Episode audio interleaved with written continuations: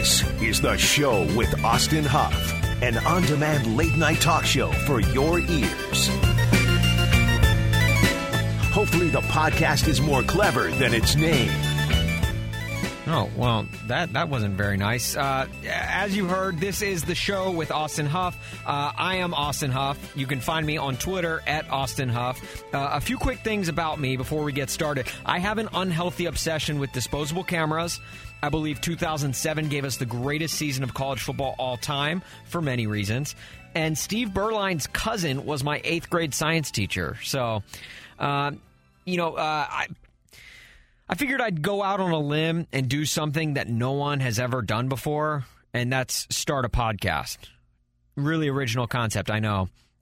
Um, if you like what you hear, let me go ahead and get this out of the way now. If you like what you hear, please rate and review and share with a friend because that's really the only way this podcast will grow um, is through word of mouth. And, uh, you know, when people uh, post on Facebook, hey, uh, I need a new podcast to listen to that's when you uh, comment and you say the show with Austin Huff. If you like what you hear, please rate and review and share with a friend. If you're a loser and don't have any friends, then listening to this podcast should help with that. Uh, but if you don't like what you hear, just give it some time because I promise you this podcast is only going to get better and better with every episode. Uh, and this is episode numero one. But before I get started, before we get started, and since this is based out of 101 ESPN in St. Louis, I figured I needed to answer the most important St. Louis question first. First and foremost, let's get it out of the way. I went to Brentwood High School in Brentwood, Tennessee. Oh, three for a loop there. Not Brentwood, Missouri, Brentwood, Tennessee, just south of Nashville for those that don't live here or aren't from here, if you if you're from St. Louis and you meet someone else from St. Louis, the first question you ask is what high school did did you go to? It's question number one. That's that's that's what you do. Why? I, I think I know, and honestly, I respect the heck out of it. Because you know how every high school in your hometown has their stereotypes? Like, oh, that oh, that's the hick high school or oh, that's that's where the preppy kids go. Oh, that school? Oh, that's the school that's good at field hockey. Oh, that's the rich school. Oh, uh, that that that school's that's where all the poor people go and wear socks on their hands as mittens in the in the wintertime. What school is good at field hockey, by the way? Uh, by asking what high school you go to, you can kind of make an instant judgment on the kind of person you just met. We all do it. It's just St. Louis does it up front first and foremost. Like you know, like the person answers what high school they go to. You, oh, this dude's a hick, or oh, this dude's preppy, or oh, this dude's good at field hockey. You catch my drift, all right? Now, that's not to say that people here judge you to your face. No, come on. It's, this is the Midwest. They'll do it behind your back. Same thing applies where I grew up in the South, except we, you know, the same thing. Like, we don't judge you to your face, but we will hit other people with a, oh, bless his heart, behind his back. So, anyway, thank you again for joining me in this first episode. I promise we're going to have some fun. Uh, you heard it off the top, but I envision this podcast kind of being like a late night talk show for your ears. It will be interview heavy um, with some fun around the edges. I'm, I'm going to try and get some really great guests. Um, and I've already got some lined up for the coming weeks. Some you'll know, some you won't. Uh, some you might be like, yeah, that name kind of sounds familiar, you know? You know, I, I love when like people do that. Like, uh, th- that name kind of sounds familiar, and then, and then the person like starts going more in depth, like kind of describing that person, and then you're like, yeah, yeah, I think I know who you're talking about. But but then they keep going on with details about that person. Oh yeah, yeah, okay, okay, sure, sure, yeah, yeah.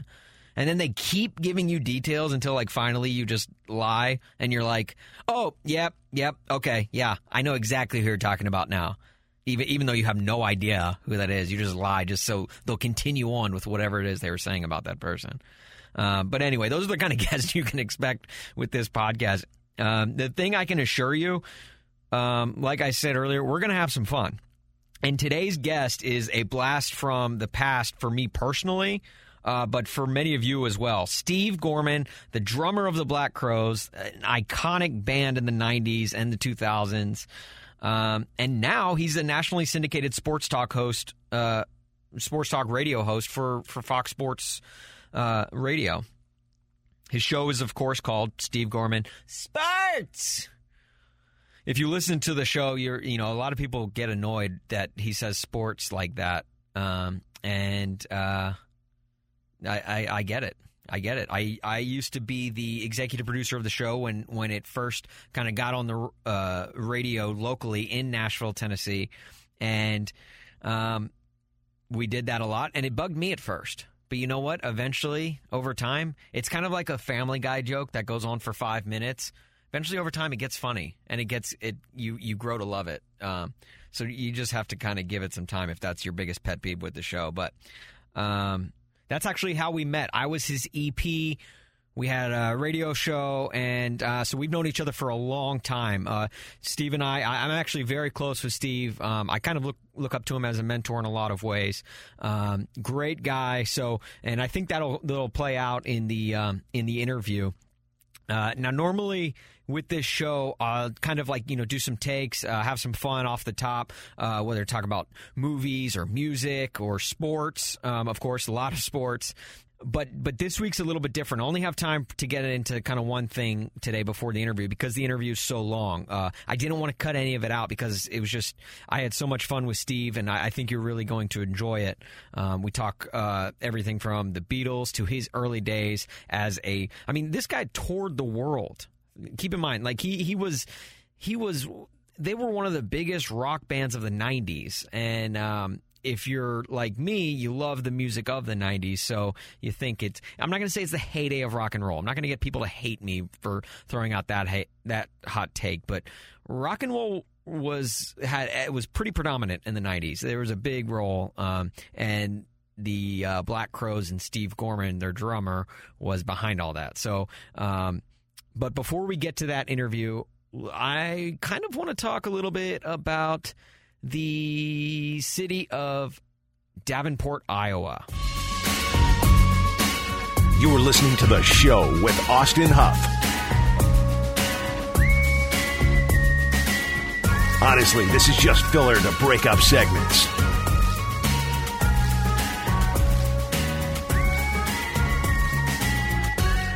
Now, before we get to Steve Gorman, uh, you may have seen this clip floating around Twitter about like a week back or so. This this comes from the feed of a city council zoning meeting in Davenport, Iowa. Hello, my name is Lisa Ann White- Whitmer Wagman. I just moved here because I'm getting a divorce, and it's not final till September 18th. My husband will not give me any money, not one penny. Look, I get it. As someone who just moved to a new city, a new town, I, I, like I can completely empathize with with Lisa Ann Whitmer Wagman uh, on this one. Okay, you you don't know many people. You just you just need someone to listen to you. You just need someone to talk to. And so that's what she's doing here with this Davenport, Iowa City Council. The lawyer won't help me. My husband won't help me. What about your dad? My dad, Marlon Lee Whitmer, he's a minister, Will he help you? won't help me. Oh. My stepmother won't help me. What about your mother? My mother passed away seven years ago. Oh. Oh. Well, this is awkward. And my dad and Annie Hockhausen, they wrote at Vera French that they both are my parents. Annie is my stepmom. Again, let me remind you this is a city council zoning meeting in Davenport, Iowa. I'm not quite sure why I'm here or what I'm doing, but there's a reason. My lawyer is Justin Title. Okay, that sounds like a fake name. That's definitely made up. I don't know if you've ever heard of him. Justin Title, and he's a lawyer? I'm moving down to Texas soon to help the children in Texas. I'm a very loving parent, very, very, very loving parent. I have a 20 year old daughter. She's going to college at St. Ambrose this fall. She's in Muscatine College right now. Her name's Brianna Elizabeth.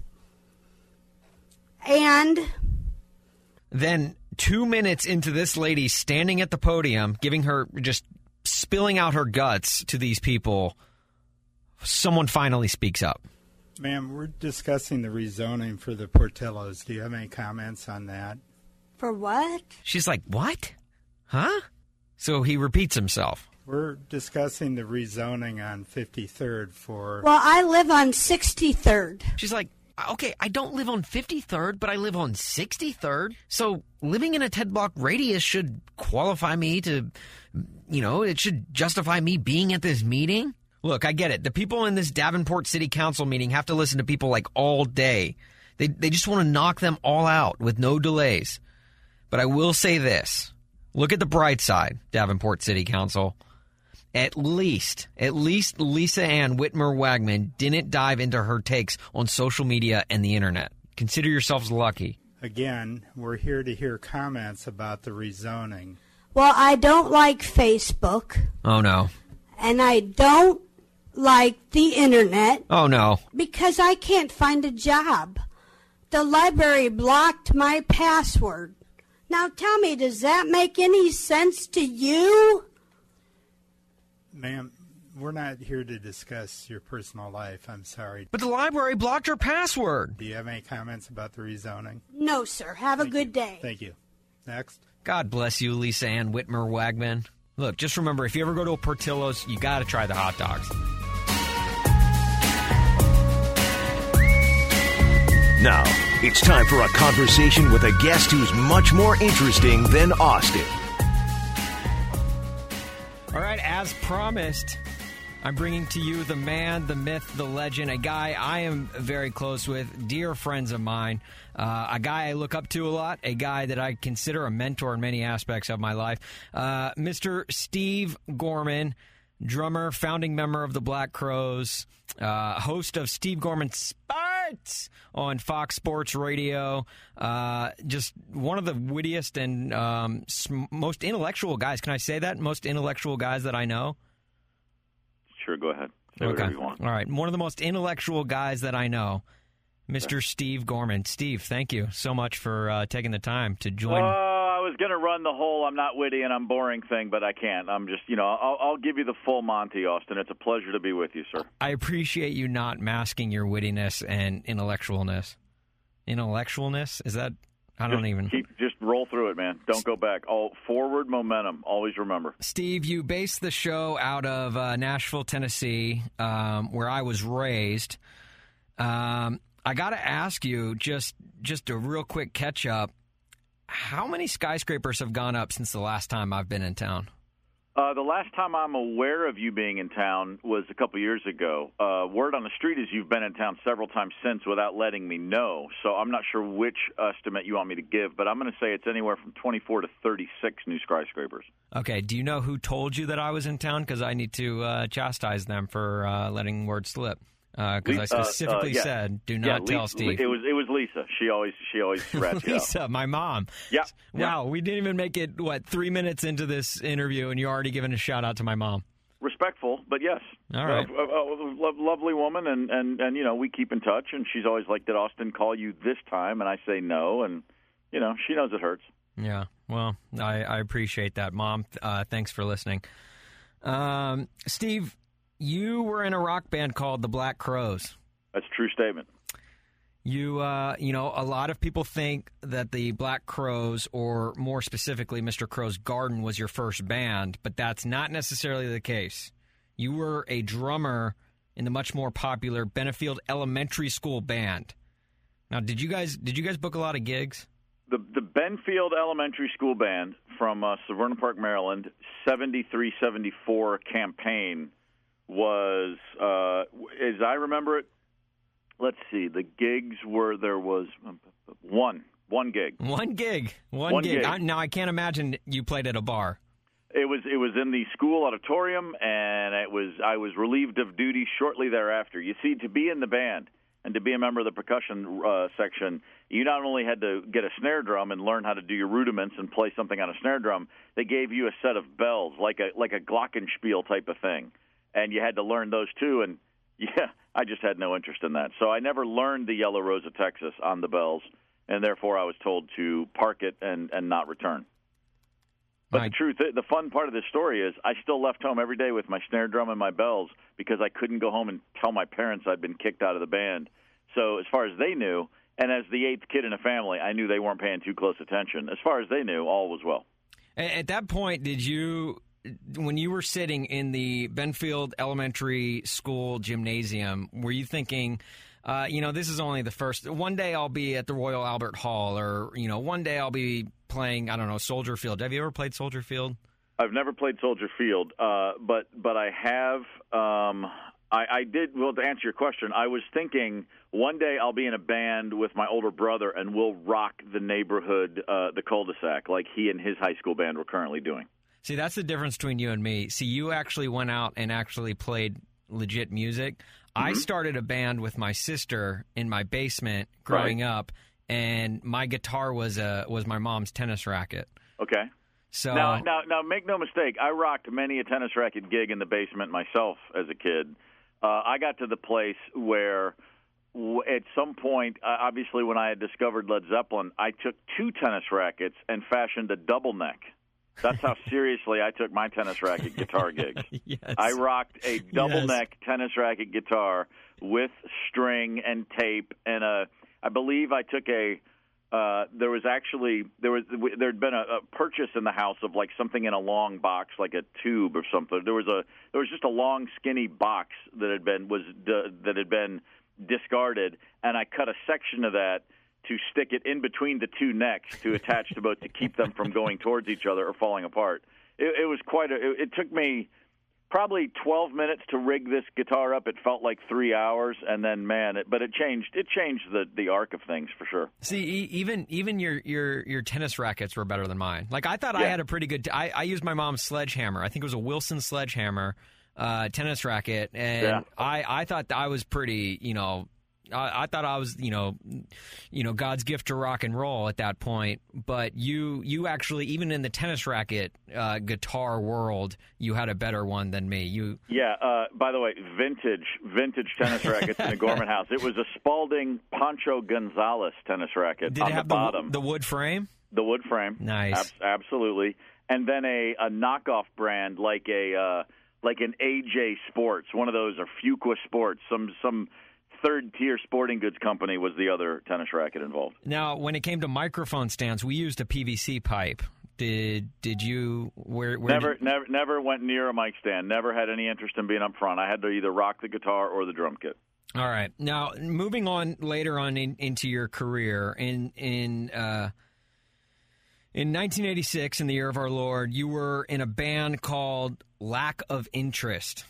You- wow, what, where, where are you finding all this Um, information? I did my homework, Steve. I did my homework. uh huh. You recorded a four song demo tape titled Content to Sit and Stare in April 1986 at the University Heights Acad- uh, Academy Gymnasium.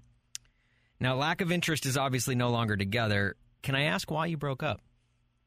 We never got together. This is the true story. Okay, look, when I was in college, I decided it was time to take my drumming seriously, which was to say, from the time I got kicked out of the school band in fourth grade to the time I started college uh, as a freshman, I didn't play drums. I didn't even look at them. I, I I sat at a drum kit once in high school and was like, man, I really wish I could do this. But it just never went anywhere. When I got to college, I met a guy who had a drum kit, and I was like, dude, can I try that for real? And I sat down and played. And then my brother said, "Hey, I got a band for New Year's Eve. You got to be our drummer." I mean that, you know. and I- To which I said, "Yeah, sure, no problem." So a group of us played at a New Year's Eve party, 83, 84 New Year's Eve. We called the band Alfred and the Stately Wayne Manners, which which years later, when the Batman craze hit again, would have would would certainly make sense. In 1983, people didn't even get the reference point. Yeah. Alfred and the Stately Wayne Manners played at a New Year's Eve party, and we were really good. And we were so good that we said, let's go be a real band. And we were so real that we played three consecutive New Year's Eve parties, and that was all. Like, we couldn't get it together until like mid December every year to put a new band together. so it was a rotating lineup. But at the end of that, after that third party, a couple of the guys and I, who went back to Bowling Green to Western Kentucky University, we said, "Hey, let's let's really do this for real. Like, let's play some parties in town." I knew a kid on the rugby team. There was a house called the Rugby House where people got drunk and fought a lot, and we started playing their Friday night parties. And we changed the name of the band every time, which does not help you at all build a fan base. right, right. very very poor marketing decision. But it was t- we had there were timely news stories that needed to be reflected. We appeared as we were Baby Faye and the Heartless Baboons at one party because there was a a famous story of a baby receiving a baboon heart, and her name was Faye. So that would stand to reason. Um, you know, a lot of those. We were Coupe DeVille in the autos, and everybody had a name. I was Dodge Dart, the drummer. Uh, Stu DeBaker was the singer that night. You know, uh, typical, you know, nonsense. But at some point during that, the guitar player, a friend of mine, said, "Well, I've actually written some songs. You know, like I got these parts. Let's let's actually have some original songs." And I I can't believe I'm admitting this. I wrote lyrics to those songs. Oh my gosh. and then and then he said we we played around on them and he said let's record these. And we went to my ho- uh, my high school my alma mater University Heights Academy where my mom was the director of admissions. Therefore she had a key. And on a Sunday when the school was closed we just needed a big space. We went to my high school gym and set up a little four track Fostex recording machine and we recorded these songs. And so we had our four song EP. We just burned. We just made copies on cassette tape and handed them to friends, and we called it Lack of Interest. There was never a band, there was never a gig under that name, nothing. But we needed a name, and literally we couldn't come up with a name, and so it made sense to call it Lack of Interest. See, I assumed the band name was the reason you guys are no longer still together. Well, that had something to do. Well, what happened was the two the two guys that I recorded that with in the spring of '86 had the gall to graduate from college that spring, and uh, I, of course, was looking for a reason to drop out. So I was like, guys, let's you know stay in Bowling Green and let's be a band. And they looked at me like I was crazy, and they went back to their respective hometowns and have a life. I, on the other hand, stayed around Bowling Green until like the fall of '86 when I did drop out and move to Atlanta to pursue uh, what has since been uh, come, has since come to be known as the dark years, the 27 years I spent uh, in Mr. Crowe's Garden slash the Black Crowes. That's a lot of a lot of dark years. Now, speaking of crows, Cameron Crowe, What about him? he directed Almost Famous. He did. Almost Famous, uh, one of the stars is, of course, Kate Hudson. Yes. Kate Hudson, everyone knows, was married to Chris Robinson, the frontman of the Black Crows. I don't think everybody knows that, but but anyone who was paying attention 12, 18 years ago might. Yes. Okay, so for those paying attention 18 years ago would know that. Uh, so my question is: Is Almost Famous based on your band? Not, are you being serious? No. I, I, I just, Steve, I wouldn't be doing my job if I didn't ask these questions. the movie was in the can before those two met, so the answer is no. Okay, all right. Because I was going to say uh, that I didn't think it was because the Stillwater's drummer is a total dud. Total dud. Yeah, I I saw the movie once. I, I went to like the big premiere when it came out, Mm-hmm. and uh, and I haven't seen it since. Oh, well, it's great. Phil Seymour Hoffman, Frances McDormand, uh, uh, 2018 Academy Award winner Frances McDormand. Jim, Jimmy Fallon's in it. Jimmy Fallon, you've got a young uh, Zooey Deschanel, and this is before she's tried to force singing into all of her movies. Vicki Vallencourt from The Waterboy. Steve, I think you should. Hold on, hold on, hold on. Jimmy Fallon. I have no recollection of him being in that movie. He was the manager that they brought in. The manager. Oh, that's right. He's on the plane when it yeah, almost crashed. yeah, they they uh, the big time manager, if you will, that they Yeah. tried to replace their current manager with. So of course. uh, now, I guess I'd uh, follow up for Cameron Crowe. What what was the more? You've seen Almost Famous, so you could probably attest to the validity of it. What was the more realistic movie, the Cameron Crowe movie, Almost Famous, or Vanilla Sky? Oh, Vanilla Sky, without a Yeah, doubt. No one's what- ever made a realistic uh, rock and roll movie. they, I, I, they, they, it makes me nuts to watch movies like that. That's what I that's what I assumed as much. The only way to properly, uh, the only way to really correctly show a band or any facet of the music industry, I mean, it has to be a a comedy. You you can't you can't try to present it in any way, shape, or form as a drama or something to be taken seriously. The only part about life making music or in the music industry that's worth considering is the taking seriously is the music itself. The finished record that you put on, that is beautiful and that's that can be art and it can be poetry and it can be religion and it can take your whole life away. But the people responsible for making that beautiful music are just shithouse crazy 9 times out of 10.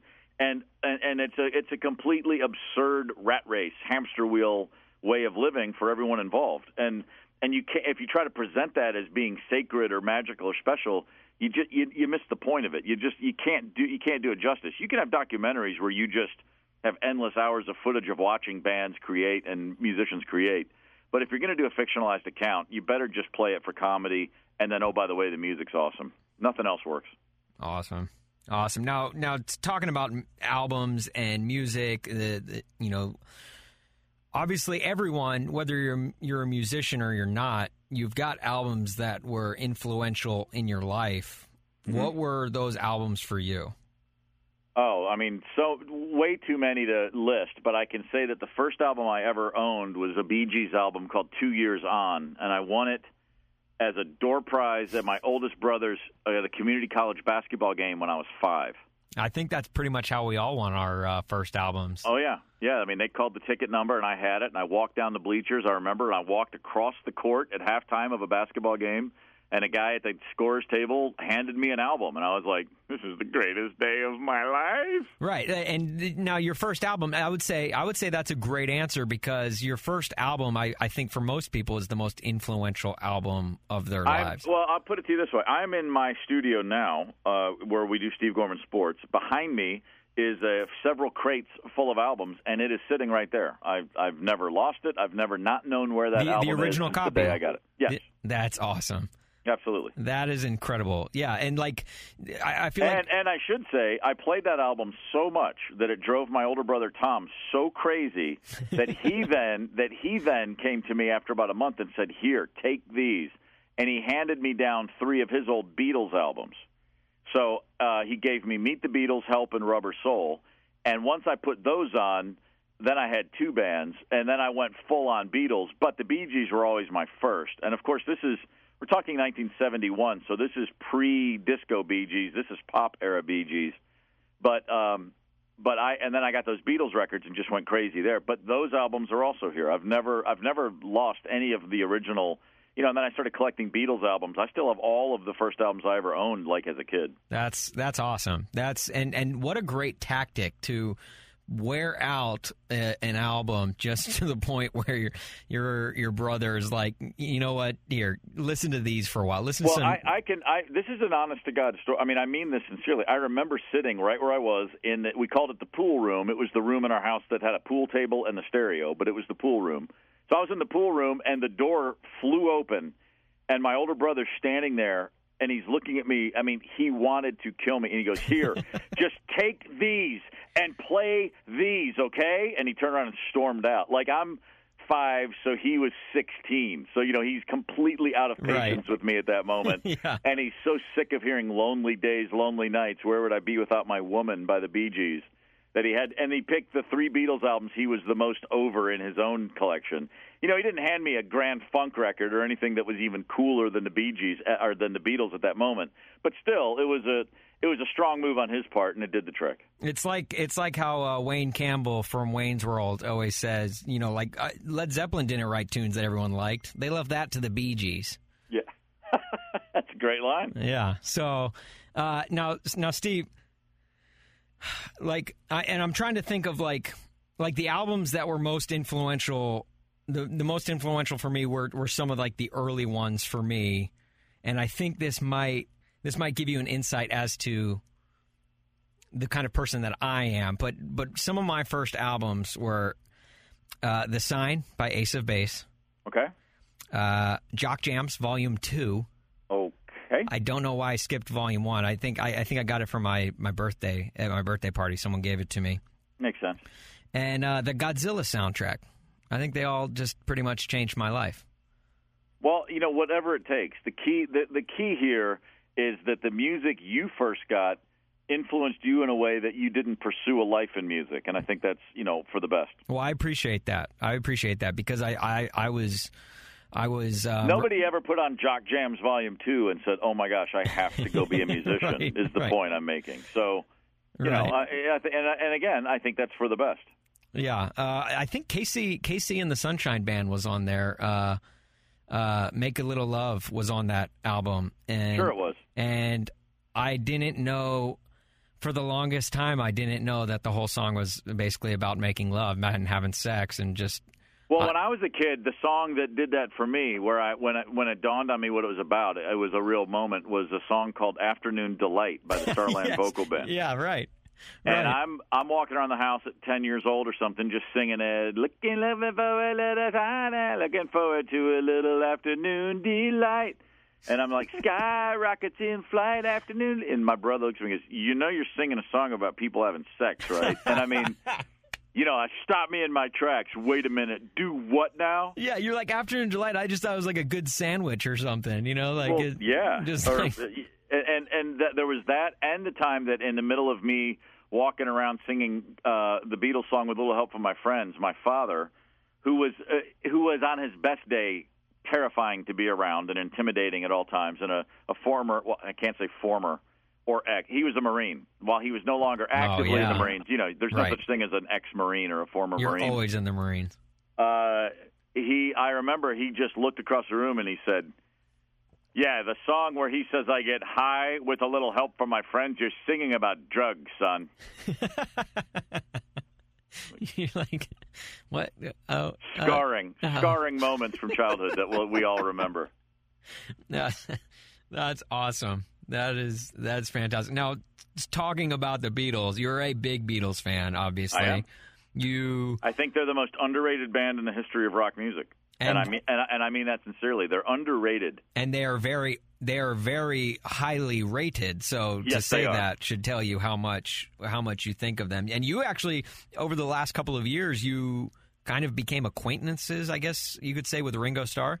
I think the word is besties. Besties, BFFs, right? Yes, sir. You guys, uh, I constantly see you guys writing on each other's Facebook walls, and I'm just like, geez, get a room, you two. You know, it's like Well, that listen, online okay, PDA. uh, okay, for, first of all, first of all, it's Sir Richard to you now. Okay, Oh, that's right. That's right. The, I the man was apologize. tapped on the shoulder with a sword recently, so please, please, some respect. I I apologize. Um, so Sir Ringo Starr, which is Yeah. awesome. You know, they say never meet your heroes. Is that is that true for you? Uh, not in this case. Uh, he's been nothing but but a but a beacon of positivity and uh, and and and warmth since uh, in in the in the interactions I've had with him, which, truth be told, are few and far between. But he's he's very friendly and um and and and always immediately responsive. Like if you know, like if I have a bizarre notion, like I would love to have Ringo on my radio show, you know, he gets right back and does it. So it's beautiful, and I love that, and it's been great. I've only been disappointed. I've met a whole lot of the guys that I was at some point really obsessed with as a kid, and I've r- rarely, if ever, been genuinely disappointed. I got to think about it. I mean, I've been disappointed when I met people that I respected or really liked, but I can't say they were actual heroes. You know, you meet musicians or you meet athletes or you meet actors or whoever, and you're like, that guy's am- that guy's awesome, and then you meet him, and then you're kind of like, eh, I could have done without that. But but as Right. far as as far as anybody that I was genuinely like, oh my god, I, I haven't had any nightmares with that. You uh, you haven't met Paul, have you? I have not. Okay. And uh, and and I and I I dare say that uh, I don't know if I could. That that would be a, that would be too much. I would. It'd be horrible to to be a puddled mess in front of somebody like that. But at this at this stage, it's gone so long where I haven't met him that uh, that if I, I know I actually I say that. The truth is, if I met him, I'd be like, "Hey, what's up, man?" I know enough people that know him where he's just a dude. He'd walk in the room and you'd hang out, and it would actually feel natural. And then about 12 hours later, Yeah. I, I do know it would hit me, and That's when I'd, you get just, I'd lay in a dark room and cry for yeah. six days. right. Right. Yeah. Did did uh, and you never had the chance to meet meet George back in the day, correct? I, I that's correct. I did not meet George. Okay. Now, How about the hey, the guy that signed the Black Crowes and produced our first two albums is is my age, but he's a year older than me. George Drakoulias is his name. He's a wonderful man. And in 1989, or no, in like 19, yeah, in like 89 when we were making our record, he had been in L.A. and uh, around the time the Traveling Wilburys were putting a record together. And he knew uh, Tom Petty's camp, and then he and he ended up at a place where they were doing a photo shoot, and he got George Harrison's autograph. And he was telling me the story, and he goes, "Yep." So now I got all four of them now. And I looked at him. I said, "What do you mean?" He goes, "I have all four Beatles pho- uh, autographs." I said, "You you have all four Beatles autographs?" He goes, "Yeah." Well, I met George at this session. I met Ringo in L.A. last year at an event, uh, and then I just met Paul uh, in New York a year ago at a VH1 thing. And I and you know, but John Lennon had been dead at this point for nine years. And I Right. said, I go, you don't have John Lennon's autograph, and this is a totally true story. He looks at me and goes, got it at Disneyland in 1975. or no, Disney World in Florida. John Lennon took his son Sean to Disney World, or in like 1974, and George was there with his family, and he was like 10 years old, and he was like, hey, there's John Lennon, and he ran over and got his autograph. My gosh. I Pretty was going to say, oh yeah, I was like, okay, how is this going to pan out? Because the timing was not working out to where he would have gotten, if he's your age, to where the point where he would have gotten is, uh, unless the, the chance chance encounter of a, a run in at Disney World, I guess. Yeah, pretty great. All right, so given your love for the Beatles, I uh, I want to play a game with you. Is that cool? Yeah. Well, please. Uh, it's called the name of the game is called Austin and Steve reveal their top five Beatles songs.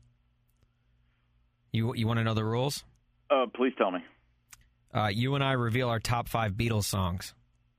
That's a that's one of the most aptly named games I've ever heard of. That's incredible. Well, I'm I'm glad you feel that way because it took me a long time to uh, come up with it. Now, I mean, if someone says let's play a game of Risk, that could go in a million different directions. right? you have no idea that. Yeah. Yeah. Are you are you bungee jumping off of a, a tall bridge, or are you just playing the board game where Or just you? or facing your greatest fears. You know what I mean? Let's go that way. Yeah, that's deep. Uh, which I don't really feel like doing here. So we're just gonna play Austin and Steve reveal their top five Beatles songs. Okay. Okay. Can I make fun of yours? Yeah, but but you're gonna go first. Top five. So you want number one or you want number five? Let's start at five and work our way down. It's build Okay. suspense. All right. Um, it's it's what is today? Wednesday. So of course this list could not only be different by tomorrow, but within say 12 minutes from now. But right now, I will go the Sergeant Pepper's Lonely Hearts Club Band reprise, the Okay. second to last al- song on the album Sergeant Pepper's Lonely Hearts Club Band, the one that starts with Paul counting it in, and then that great drum groove, uh, "Straight Time" by Ringo for about eight bars. Which, and I say that sincerely, I've always loved that because that very piece of drumming uh, is probably the single m- piece of music most responsible for me deciding I had to play drums. Do you, do you ever like try and mimic the things he would do? Oh, tr- uh, yeah. And do you have any success in doing it? you can replicate uh, the the feel and the vibe somewhat. Ringo's a Ringo's an odd case because, of course, it, it, there's this thing in the world that people say, "Oh, he's the luckiest guy in the world. He wasn't a great drummer." It's which, and I'm not going to take this down that rabbit hole, but it, it's an absurd comment. He's a spectacular musician and an incredibly unique drummer, and a huge part of the reason the Beatles came together to be such a great live band, which they actually were. They also get knocked for not being a great live band. They were a tremendous live band if you've seen Eight Days a Week, the Ron Howard documentary, you know what I'm talking about. But this, here's the point: Ringo's left-handed. He plays a right-handed drum kit, so every bit of his instinct is to lead with his left hand. But when you play with a right-handed kit, you lead with your right. So, long story short, when he goes to play a drum fill, if I'm going to play a fill on the kit, I start that fill nine times out of ten with my right hand. Uh, My right hand hits the the rack tom or the snare or the it it starts from the right. Well, Ringo's fills start with the left, even if he's hitting his floor, uh, a rack tom. So when he goes to start like playing a beat, and then he wants to do like a do do do do do do do do one of those, in the in he starts with his left hand, which requires like an extra twenty seventh of a second for that drum fill to start as he shifts his left hand over, and it creates a feel that is impossible to replicate. Even if you do the same thing, if you try to play with your left hand leading the fills, it just never sits exactly right. Drummers know what I'm talking about. All this to say, he just had a feel. Uh, drummer, it's all about feel. Anybody can learn how to play rudiments and go fast and and play things technically, but the greatest drummers in rock history all have a feel. It's always very unique. The greatest drummers are guys that when you hear a band with another drummer, you go, "What's wrong with that band?" And so, all that to say, I love the reprise on Sergeant Pepper. all right. So number five, the reprise to Sergeant Pepper. Yep. Number four.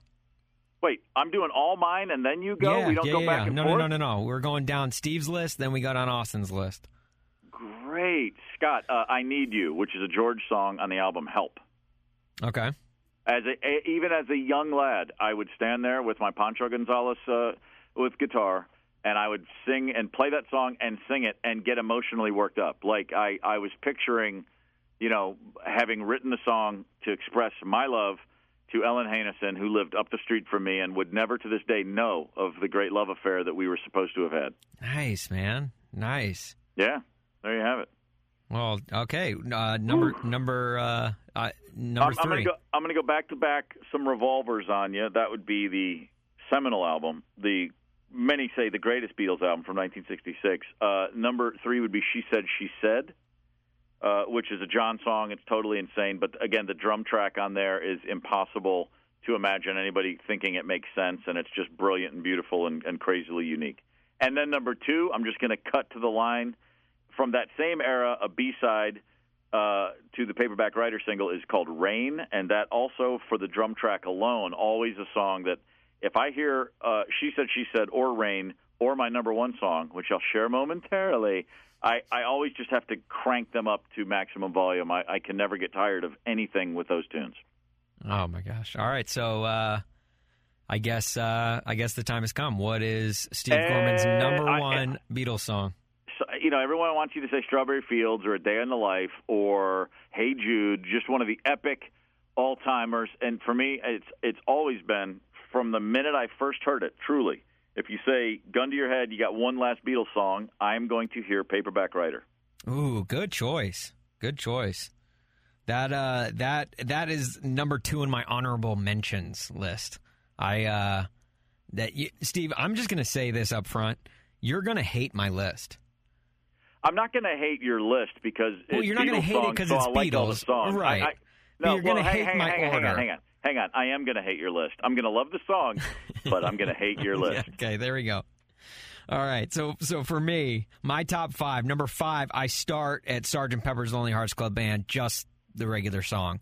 Okay. It was one of the uh, I so I played guitar for like three years of my life, hmm and that was the first song that I learned how to play on the guitar. Um, I uh, I went to my guitar teacher. He said, "What are your top favorite bands?" Um, I said, "I said the Beatles, number one." I said, "Kiss, number two, which I I knew one Kiss song at that time, and it was "Rock and Roll All Night." That's all right. Everybody has a kiss moment. and uh, and I, I don't even remember. I think the um, I think the third band I told him was uh, who's the band that sings uh, "You're Unbelievable"? Is it like a, uh, oh, what is the name of that band? You're unbelievable. That oh, song. yes, I, I, I really don't know, and, and I don't want to know. Uh, EMF, EMF. Sorry, Okay. It, it right. blanked on me. So that right there should tell you how little my number two and number three bands I knew about. But but number one, I knew the Beatles, and so when he came to me with Sergeant Pepper's, I was like, yes, let's definitely learn that song, and I learned it, and uh, I know I still know the chorus to it, um, but I don't I don't remember any other any other parts of playing the guitar. So don't ask me. Don't don't hand me a, an acoustic guitar and say, hey man, do you know Wonder or you know Wonderwall by Oasis? And I'll, I'll say no, I don't.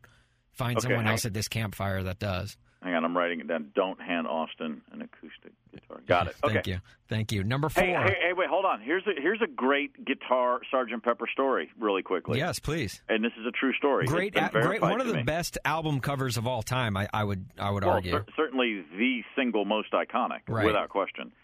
First album to ever show have the lyrics printed on it.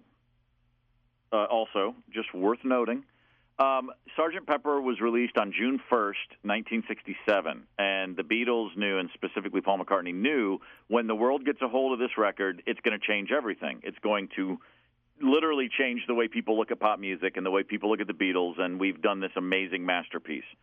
And he was right. So, with that being the mood and, the, the the mindset he's in, the night before it's released, there's a gig in London that every everybody's been obsessing over this American guitarist who is tearing up the London scene. His name was Jimi Hendrix. And so McCartney finally, on the advice of Eric Clapton and and Jimmy Page, who was a, a top session guy already at the time, and Jeff Beck, all the guitar players in London were constantly saying, "There's this kid from Seattle, and he's mind blowing. We all have to go see him. You got to see him. You got to see him." So the night before Sergeant Pepper's released, when Paul McCartney's like sitting on this atom bomb of of incredible music, and he knows like tomorrow the world will have its mind blown. I'm going to go see this new hot shit guitar player tonight just to set the table and what what what's happening. He goes into a club and Jimi Hendrix walks out and he sees Paul McCartney's in the room and he opens the show with Sergeant Pepper's Only Hearts Club Band, which had not yet been released, but he had gotten an advance copy of and taught it to his band. oh my and he did it looking at Paul McCartney, like who's like holding the biggest secret in the world, and he's like, "Yeah, I got one for you." and and McCartney said, he goes, "I've just never been more like, what is happening? You know, like how did this happen?" And of course, Hendrix just rips the ass end out of the song and he destroys it and McCartney said like the next day he was like that our our version sucks like like he's already it's not even out yet and I've heard someone best our best thing ever so I always thought that was pretty great What a buzzkill. it's awesome Uh, now I've got some. and anyway that's why the Beatles had Hendrix killed 3 years later ooh I wasn't supposed to share that part Ooh, ooh. Uh, don't worry, I'll I'll edit this part out. thanks Um, uh, I've got a little history about that song. Um, it was 20 years ago today, actually, that Sergeant Pepper um, taught a band to play. okay Um, and you know they were going in and out of style, but uh, Here's- they're here's- guaranteed to. here's here's the thing. When it was the 20th anniversary of that record coming out, I remember thinking, God, 20 years ago. That is so yeah, it actually long. was. It literally was 20 years ago. Yeah, that and day. uh, and, at, and and that day, of course, was 31 years ago. So I remember when it was 20 years ago, and thinking, man, 20 years ago was forever, and it's been 31 years since then. So um, my that's just my way of saying I'm old and time's going way too fast. Yeah, that's it's been one Austin's lifetime since then. Uh, number four on my top five, Magical Mystery Tour.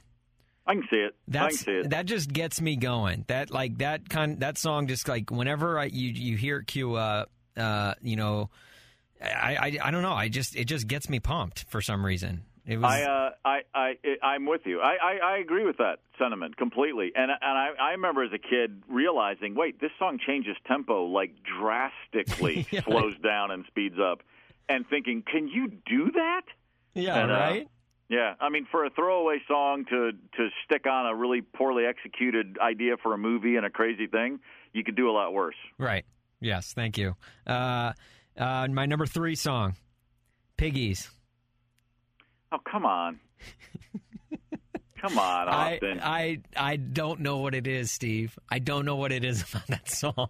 it's the socialist it's the socialist in you yearn that you've buried underneath all of your capitalist dogma yearning to be free and join George Harrison in mocking people whose lives are spent trying to chase the almighty dollar or pound. Everywhere there's little piggies rolling in the dirt. like I just I can't Yeah. I can't not like just and even just was like a harpsichord or something that that that's in that song. Like it it just I don't know. I that that song is resonant. And when I was younger, obviously, like I was just like this song is about liter- legitimately about piggies. And I think being a kid Beatles fan, you're like, you know, it was, it was almost like a Sesame Street song played by one of the greatest bands of all time. So I I think that was my connection to it and I've just loved it ever since. Uh, I'm not going to argue a thing, but I will say that if you go right to Rocky Raccoon, we're going to have a problem. See, that's funny you said that.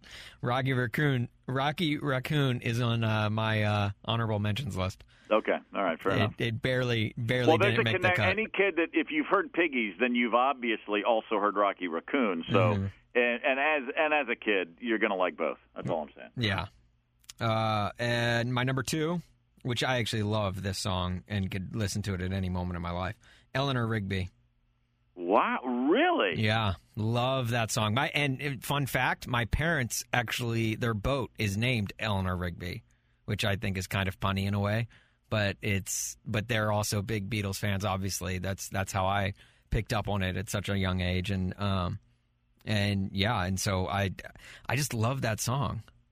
I don't. Well, uh, first, the first things first. It's not a boat; it's a yacht. Okay, I think they'd be offended if you said boat. And It's secondly, it's an ocean liner, actually. Yeah, you haven't well, seen their new one. It's, well, last I saw, well, I, last I heard from Lisa, they were on their way to Newport for the regatta. So all I'm saying Right. is, But they're taking the uh, long way. They're taking the long way through the Sure. uh, the uh, the channel. wow, Yeah. wow, that's pretty impressive. Right. Austin, uh, Eleanor Rigby's a it- it's a fantastic song. I mean your your list. I mean I, I could I could I could make fun and all that, but the truth is, I mean it's hard to go wrong. You're you're choosing good songs.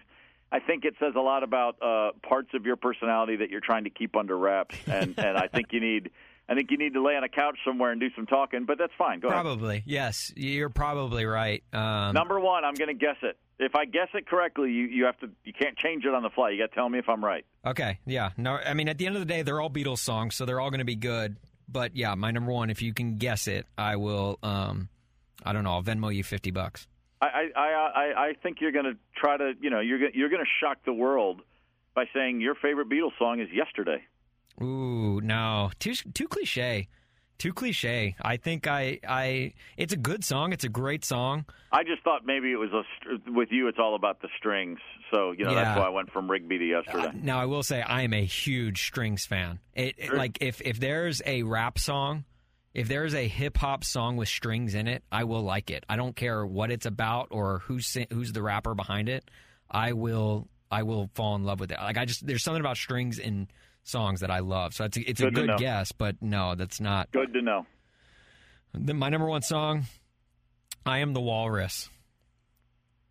Starts with strings, Mm, exactly. doesn't it? Mm, yeah. And it's and it's yeah, pretty it's good. a very slow. Pretty pretty pretty swinging, slinky little weird drum track on that one. I can't Right. argue with it. I And again, am, he is, you all, me is, we all. I don't, I don't know if that, that that sounds nothing like the Beatles, but that's that's the only British accent I can do.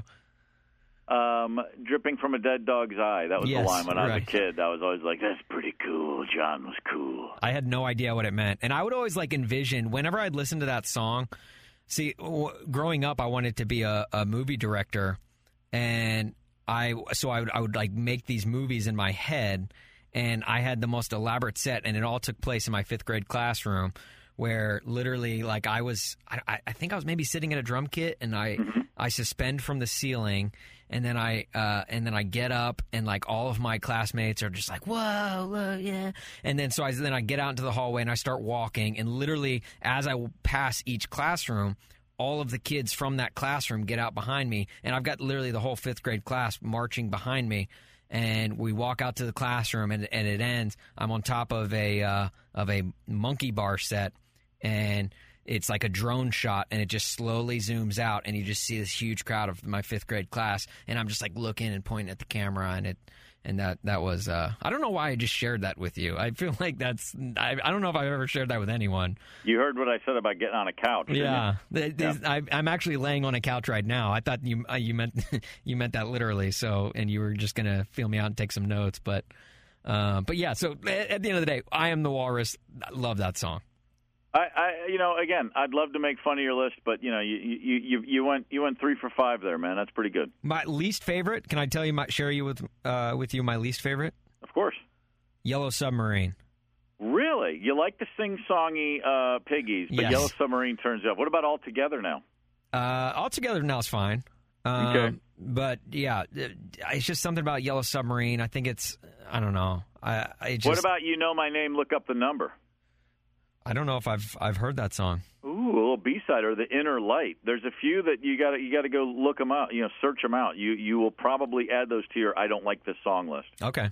All right. Thanks. Yeah. Send me. Yeah. Give me the recommendations of the song you do, that I I will You, hate. you know my name. Look up the number. Go go listen to it. It's on YouTube, I'm sure. Okay. All right, Yeah. deal. Uh, now, real quick before before you go, I just had a couple more questions because I found this out while I was doing my Steve Gorman homework. Okay, all right. I'll I'll make it easy for you. Teddy didn't know that she was in the car, and it was a, the grassy knoll was full of gunmen, and Sirhan Sirhan absolutely was hypnotized. Is, are we? Is that it? Are we good now? Yeah, that's pretty much all I had. Okay, great. no, uh, you no. This is even this is even bigger. This is monumental. Okay. And some people, I don't think many people know this about you, but you were an RA at Western Kentucky. North Hall, Jack, 1986. Hey, go Tops! You know. Yeah. So I got to know, man.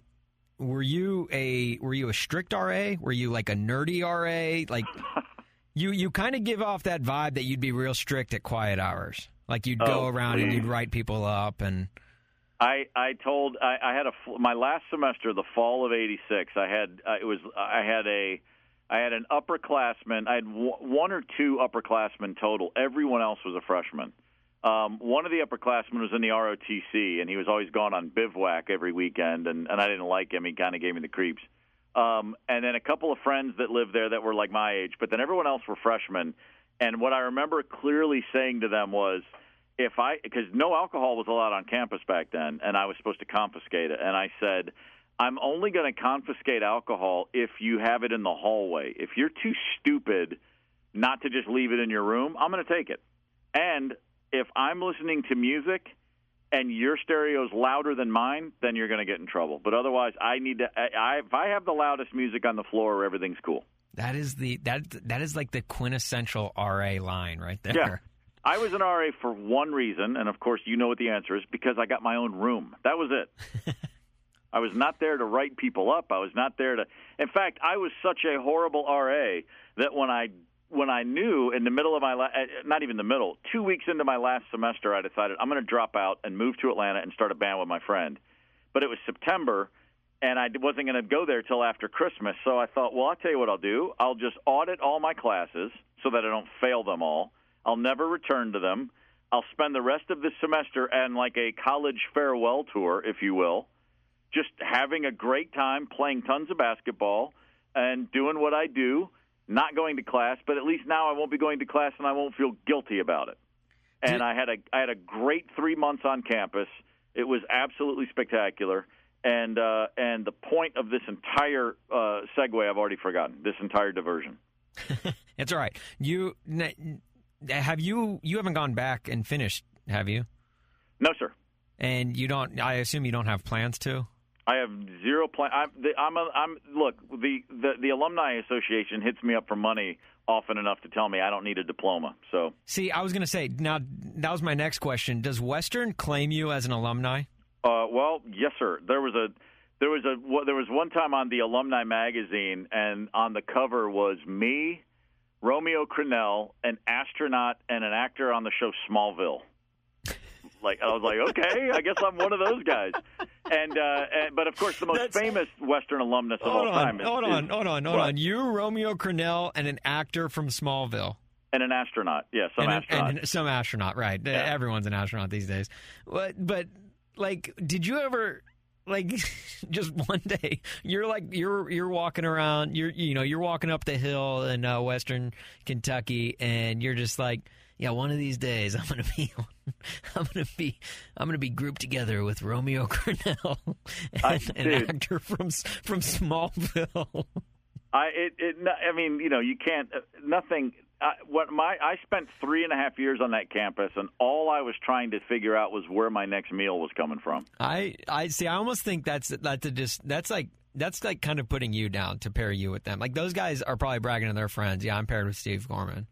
And the uh, but no, nobody scratches, nobody touches the the bottom of John Carpenter's feet. However, John Carpenter of Halloween fame and oh yeah, Escape from New York, he is also an alumnus of Western Kentucky University. Okay, so yeah, see, that's an that's like uh, obviously like I went to Mizzou, you know that. Our probably our biggest um, alumni, quote unquote, if you want to call it that, is Brad Pitt but he did the exact same thing you did. Around spring break, his I, I believe it was his senior year. Yeah. left and never came back, never finished. Yeah, yet, people can, and it's funny because people have always said I look a lot like Brad Pitt. Right. I was going to say that's. Oh, I remember what I was going to say. Not only this is how bad of an RA I was. that when I when I so so I spent a whole semester not going to class and hanging out and just being like the cool guy. And during that semester, I met one of the freshmen on my floor who was a singer and a guitar player in a cover band in town, and they were doing Cure songs and Smith songs, and he was really into new wave and post punk stuff, which in Bowling Green, Kentucky, in the mid '80s, not too many people knew that music. So I was like, man, where's this kid from? He turned out he was from Nashville, Tennessee, and he was in his first semester of college. And when I was moving to Atlanta to start a band, the one thing we didn't have was a singer. And I said to this kid, hey, man, you're really good. Why don't you move to Atlanta with me and start a band? And he did. And his parents still hate me 32 years later because the RA on their son's dorm from what his first semester convinced him it was a good idea to drop out of college and move to Atlanta to be in a band. and I did not stay in that band very long, and he continued with it. And he's had a, a lengthy career, and he still makes music. But his parents are not happy with me to this day. That's a true story. Uh, can I can I ask that guy's name? His name is James Hall. Oh. And uh, and fun fact, I moved to Atlanta. To Atlanta, I moved to Nashville in 2004, and around 2008, I was at Home Depot in line, and I saw a woman in front of me in a James Hall T-shirt, like a concert shirt. because he had a record deal and played around and he did had a good run at things. And I looked at it and I and I was just staring at it. And this woman turned around and looked at me, and she's an older woman, like in her probably late 60s at the time.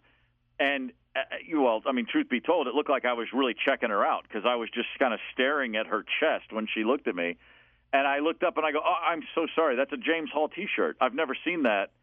And uh, and she goes, "Oh, do, do you know James? Are you a fan of his music?"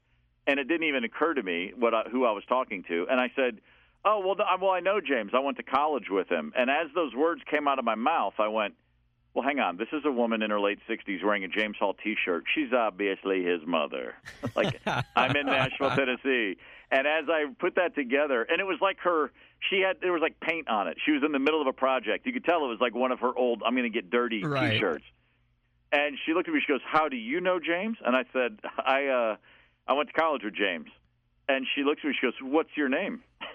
Oh, and I no. said, "I said Steve Gorman." And she literally put a hand on her hip the way a woman of a certain generation does, and said, "Well, things certainly worked out great for you." Oh my gosh. I And that's when mean- you just take off running at that point. Like With- there's nothing with- else you can do. with nothing but venom. And and I was there with my son, who Oh. was like seven at the time, and he's immediately aware of the fact that some old woman's being mean to my dad. Like he was a little, you could see he was like, "What's going on here?" And he was a little uncomfortable. And I said. Yeah, things did really work out for me. Great, thank you. She goes, I wasn't congratulating you. and I said, I said, well, I saw James last year. Things it seems like he's doing pretty good too. And she goes, well, that's one. I I guess that's one way of looking at it and I and I looked at her. I said, "Well, I was happy to see him." And she didn't say anything. And there was just this pregnant, awful pause. And she said, "Well, you know, I, the decision he made because he had some." And I and I said, "Excuse me, excuse me. I, I- I'm not. I'm not interested in you standing here and giving me grief over a decision your son made 25 years ago. Uh, that was his choice. He wanted it. I gave him an opportunity, and he's had 25 years to change course, and he hasn't. So don't look at me with this. And she was couldn't believe I was talking to her like that. But I was like, lady, I'm not going to let you yell at me in front of my kid. Yeah. What's the matter with you? Yeah, come and on. So, uh, and it was funny. And literally a month later, I'm in Atlanta, and I bump into James, and he walks over to me and goes, "Oh man, I heard you saw my mom." you know, and then we're like college kids again. You know, like I did. She yelled at me. It was crazy. My goodness. Oh man. Oh, I am. I do not envy you um, for being there in a and a gro- it was a grocery store. You said. Home Depot. Uh, Home Depot. Oh, geez, even worse. That, that place is a warehouse. It's like, it, you know, there's no way of getting in and out. And first of all, you walk into a Home Depot, it's going to take you at least 15 minutes to find anything that you need. So you're going to be there for a while. So that means you probably going to encounter her in another aisle at some point or somewhere down the road. And so I can't imagine what it was like getting out of there for you. But um, before you go, um, I uh, uh, Birdie told me that you're writing a book about the Black Crowes. I'm writing a book about my life and uh, uh, my life during a period of time when I was uh, a member of a band that I started called the Black Crowes. Yes. That is a great. That is a great legal uh, explanation of the book you're writing. I love that. yeah. Yes. Can't say it's about the Black Crowes. It's about Steve's life from these ages, after called- the RA days and before the uh, join the show with Austin Huff podcast days. It's a story of my life in the band, and its tit- its working title is "Suppressed Homicidal Urges."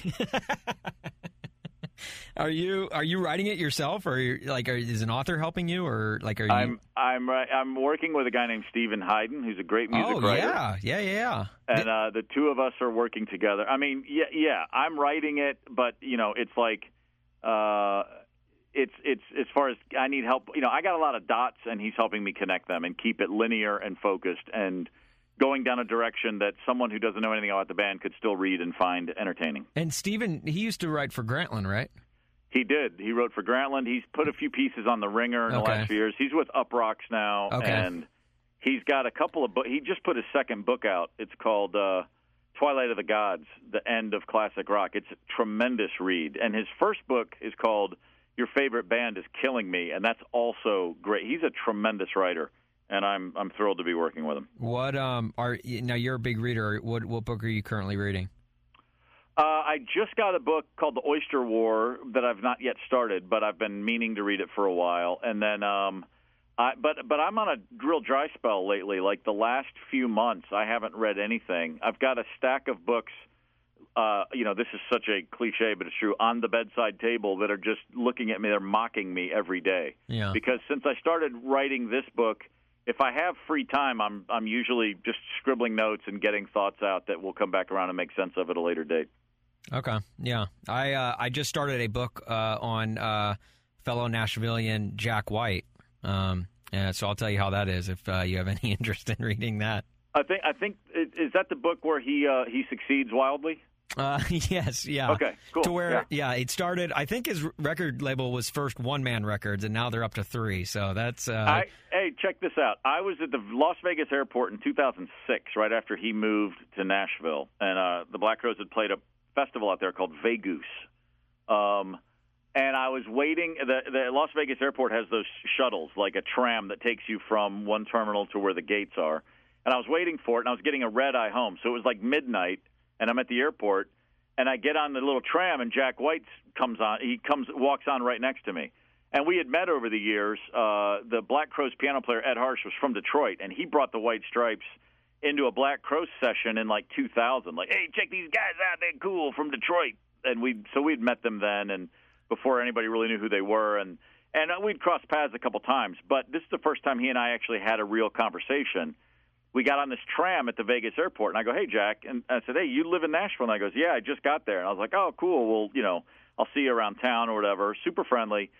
And he goes, I, I got to tell you something, man. I said, Yeah, what's that? He goes, You won't remember this, but the Black Crowes played the Fox Theater in Detroit on on Southern Harmony, which was our second album. He goes, So, like, so when was that? 92? I said, Yeah, fall of 92. And he goes, Well, I was like 15 and I was working security at the gig, and they assigned me to the your dressing room. And I, so I was the kid in the chair outside your dressing room in the yellow security shirt. yes. And I go, wait a minute. And he goes, yeah, and you were really nice to me, and you talked to me and offered me a Coke, and and I told you my dad's first name was Gorman, and then we had a whole chat, and uh, and I looked at him, I go, wait a minute, you were an altar boy at the church my parents got married, and he goes, you remember that? I go, yeah, I do remember that conversation. He goes, yeah, that was me. That's incredible. One that you remember that, and two, just Yeah. that that that you have that uh, you have that connection to Jack White, and that yeah, just like in passing. Oh yeah, I was the Yeah. security guard outside of your uh, your well, gate. it's, it was it's funny because my my my family's from Detroit originally. My parents are. I was born there, but I left as a baby. So I just had an antenna up anytime I'm in Detroit to begin with. And then he, we were talking. You know, he just I just saw a kid sitting there for five hours outside of our dressing room, like like no one's getting back there. It's not like we're you know we're a, we have security breaches all the time, but. And I just said, "Hey man, you want a coke or something?" And he was like, "Yeah, thanks." And and and then he told me in Vegas, he goes, he goes, "Yeah, for you guys did two nights, and I was there both nights, and no one in your band even acknowledged me, but you offered me a coke and were really nice." And I was That's- like, I was like, "I did, yeah, thanks." So um, anyway, why don't Yeah. you hire me? right? yeah, make me the fourth man. Yeah, come That- on, man. You, you, things are going well for you. I could use a new gig. I'm sick of these dudes. When you first when you first uh, uh, met him under the you know when he was with the White Stripes, did did he try and pass Meg off as his sister? I don't think that ever came in. I mean, we we, we didn't. No one asked. It was Okay. just kind of like, It was just hey, I'm a Jack. band this together. is Meg. Oh, hey, Okay. how are you? You know, I, I I didn't get into a conversation enough to even know what was going on with that stuff. That was always a uh, a weird dynamic. But Steve, um, look, I told you we'd do this for maybe uh, 25 minutes. We've over doubled that. So thank you so much, one, for your time, and two, for just uh, your wealth of, of knowledge and insight into the world of music and, and rock and roll. And, uh, you know, I think the world of you. Uh, this, this felt like the old days um, at uh, the previous radio station we had worked at, and, um, and it, of just us talking and losing track of time. And, um, I so thank you very much. It was a, definitely a blast from the past, and I, I, I miss you tons. And I hope uh, wish nothing but uh, success for you uh, and the show and uh, and the book you're writing. I can't wait to uh, read that. That's going to jump to the uh, top of my book reading list. I, I, I would certainly hope so, Austin. If nothing else, I expect one sale from the St. Louis metropolitan area. And um, Uh, it's always a pleasure. I look forward to seeing you. It'll happen to it'll have to happen here because, of course, I'm not going to St. Louis for any reason. Wow. But listen, Wow, you have cool. a great time up there, and uh, and and I'm sure we'll uh, we'll talk soon. Yeah, we'll uh, we'll get some uh, Waffle House. Okay. You you bought the last one, and I'll uh, I'll get the next. I don't know if I mentioned this to you, but I am now a vegan. Okay, then I will never speak to you for the rest of my life. Whatever it takes. All right. Thanks, Steve.